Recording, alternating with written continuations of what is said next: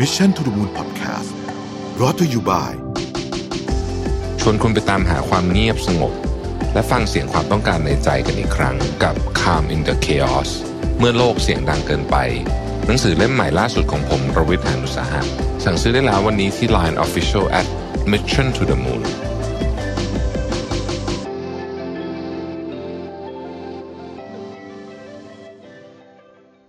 สวัสดีครับยินดีต้อนรับเข้าสู่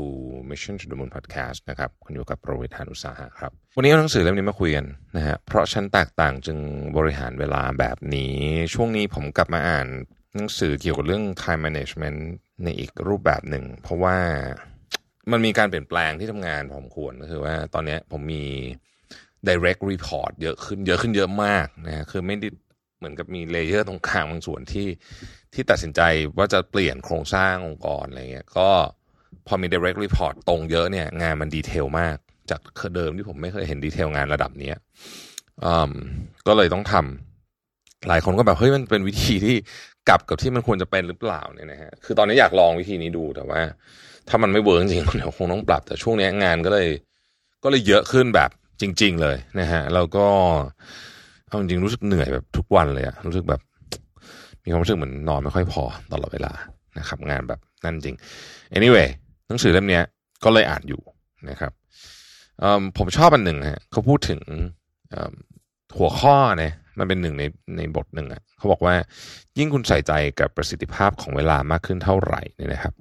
งานของคุณจะมีประสิทธิภาพน้อยลงเท่านั้น เออแค่อ่านแค่นี้ก็น่าสนใจแล้วใช่ไหม เขาบอกว่าอย่างครับอดัมสมิธซึ่งเป็นบิดาแห่งเศรษฐศาสตร์สมัยใหม่ ได้เขียนไว้ในหนังสือที่ชื่อว่า The Wealth of Nations นะฮะเป็นหนังสือที่แบบเจ๋งมากเล่มหนึ่งนะฮะบอกว่าเมื่อเราแบ่งงานกันทำนะฮะแต่ละคนก็จะเชี่ยวชาญงานของตัวเองมากขึ้น ส่งผลให้ productivity ในภาพรวม เพิ่มขึ้นอย่างก้าวกระโดด ซึ่งเขาบอกว่าสิ่งสำคัญของการปฏิวัติอุตสาหกรรมเนี่ยไม่ใช่เทคโนโลยีนะ แต่เป็นการเพิ่ม productivity จากการลดสิ่งที่เปล่าประโยชน์ และปรับปรุงกระบวนการให้มันดีขึ้นนะครับ วิธีคิดนี้เนี่ยได้สืบทอดมายังผู้เชี่ยวชาญด้านการบริหารธุรกิจอื่น ๆนะครับ เช่น Frederick Taylor อะไรแบบเนี้ยจนแนวคิดการทิ้งสิ่งที่ไร้ประโยชน์และแสวงหา productivity ได้กลายเป็นเนื้อหาหลักของการทำงาน หรือว่าอาจจะเรียกว่าเป็นเนื้อหาหลักของแนวคิดอะเรื่อง productivity ในเชิงของการบริหารธุรกิจก็ว่าได้นะครับ ในโลกที่ทรัพยากรเรามีจำกัดนะฮะเวลาก็เป็นทรัพยากรชนิดหนึ่งนะครับ เราก็ทุกคนจำเป็นต้องแสวงหา productivity นะครับตัวอย่างที่เรารู้จักกันดีนะฮะจริงๆ อันนี้คือเป็นแบบบิดาเลยของเรื่องนี้เลยเนี่ยนะก็คือ Henry Ford Henry Ford เนี่ยนำระบบ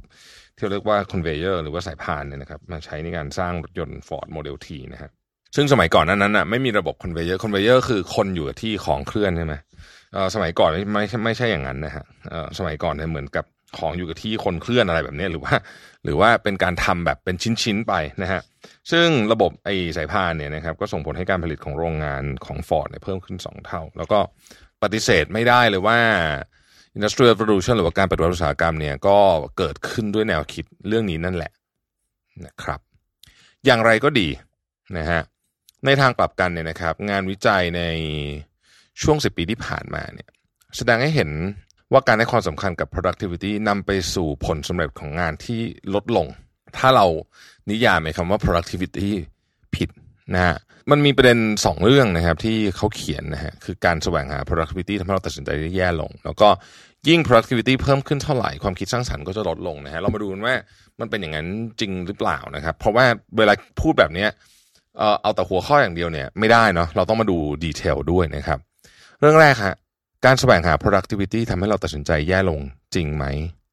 นะครับ ถ้าคุณนิยาม productivity เป็นการประชุมเยอะๆ ส่งอีเมลมากๆ ในเวลาสั้นๆทำงานเสร็จด้วยความเร็วเนี่ยนะฮะแบบเนี้ย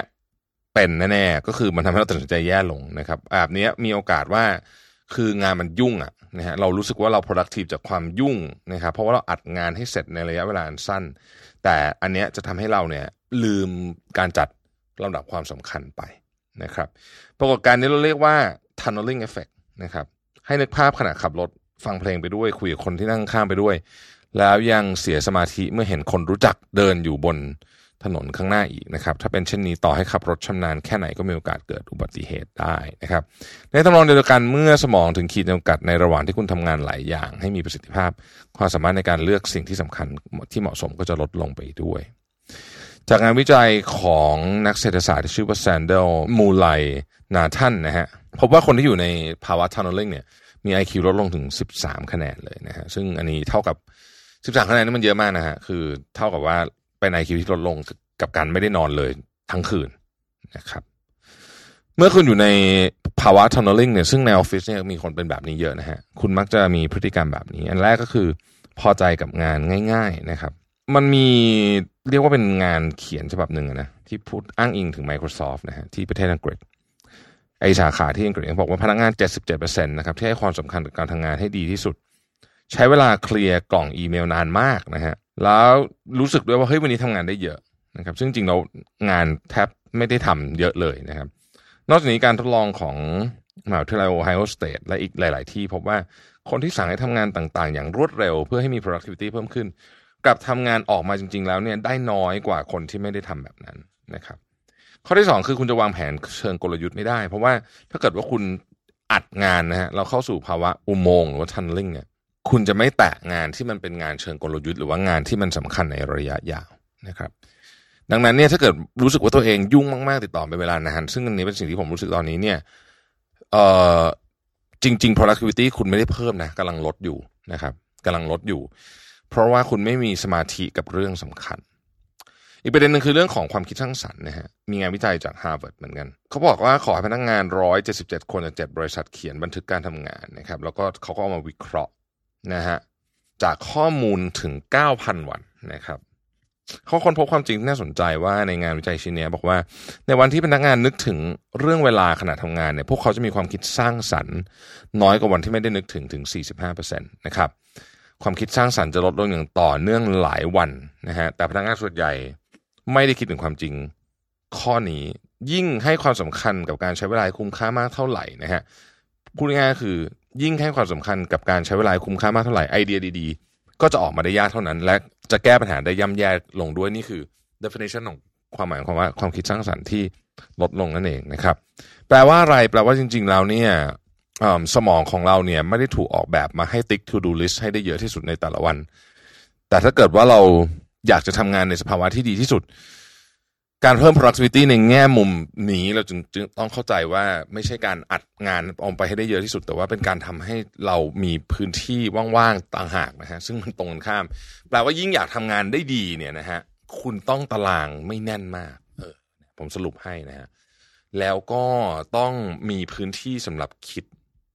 มากกว่าที่จะทำ A เสร็จแล้วต้อง B แล้วต้อง C ไปเรื่อยๆแบบนี้นะครับซึ่งมันส่งผลต่อทั้งความสามารถในการแก้ปัญหาและเรื่องของความคิดสร้างสรรค์ด้วยนะแล้วจริง ๆอะถ้าใจพูดคือ value ของงานเองก็ก็เป็นไปตามแบบนี้ด้วย ดังนั้นคำว่า productivity ในความหมายที่ถูกต้องในความคิดของผมเนี่ยคือ คือการเพิ่ม value ที่คุณทำในแต่ละวัน ไม่ใช่จำนวนงานนะดังนั้นเมื่อไหร่รู้สึกว่าเฮ้ยจำนวนงานมันเพิ่มขึ้นเนี่ย ให้ระระวัง เพราะว่าแนวโน้มคือจำนวนงานที่เพิ่มขึ้นทำให้ value ของงานคุณลดลงนะ ไม่ใช่เพิ่มนะฮะหลายคนคิดว่าเฮ้ยยิ่งทำงานได้เยอะ value ก็ต้องเพิ่มสิอะไรเงี้ยเอ่องานส่วนใหญ่ที่เราทำโดยเฉพาะงานที่เราทำกันในออฟฟิศมันไม่ได้เป็นแบบนั้นนะฮะบางทีเนี่ยทั้งอาทิตย์มีของเจ๋งๆออกมาแค่อย่างเดียวเนี่ย value มากกว่าคนที่แบบทำงานยุ่งๆติดๆกันหมดเลยจะอีกนะครับ ประมาณนี้นะฮะ เดี๋ยวไว้ตอนหน้าจะคุยเรื่องเวลาต่อนะฮะน่าสนใจมีมุมที่น่าทบทวนอยู่หลายประเด็นทีเดียว แล้วพบใหม่พรุ่งนี้นะครับ สวัสดีครับ Mission to the Moon Podcast brought to you by ชวนคุณไปตามหาความเงียบสงบ